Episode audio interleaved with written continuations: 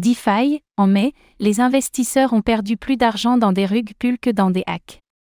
Le mois de mai vient se terminer, et les investisseurs en crypto-monnaie ont perdu plus d'argent dans des arnaques comme des rug pulls que dans des hacks de protocole DeFi. Retour sur ces chiffres, qui montrent malgré tout une tendance à la baisse des fonds volés.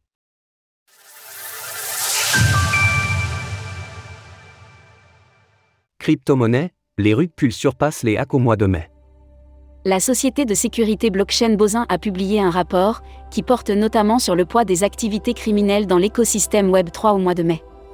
Ce qui en ressort principalement, c'est que sur le mois écoulé, les fonds volés à l'occasion de rug pull ont été plus importants que ceux volés lors de hacks. Plus précisément, les protocoles DeFi ont subi 22 incidents de sécurité pour des pertes s'élevant à 19,69 millions de dollars.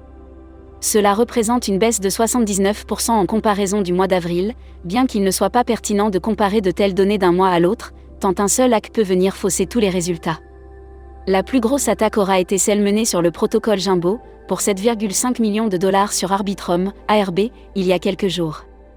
Au niveau des rug pulls et autres escroqueries du même ordre, ceux-ci ont été moins nombreux, à savoir 6, mais Fintoc vient faire exploser les scores avec 31,6 millions de dollars.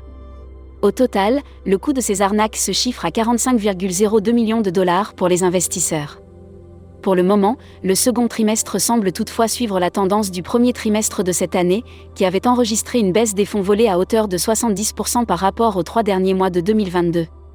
Bien entendu, il conviendra de ne pas tirer de conclusions trop hâtives, car il reste encore un mois avant de pouvoir valider cette tendance. Malgré tout, il s'agit de remettre cette diminution des fonds volés en perspective avec la chute d'activité dans le secteur de la finance décentralisée. En effet, la valeur totale verrouillée dans la DeFi s'élève à 47,09 milliards de dollars, selon Defilama, soit une chute de 41,5% comparée à il y a un an jour pour jour. Il faudra donc recouper les chiffres actuels avec les futures données lorsque le marché repartira réellement à la hausse. Source Bozin. Retrouvez toutes les actualités crypto sur le site cryptost.fr.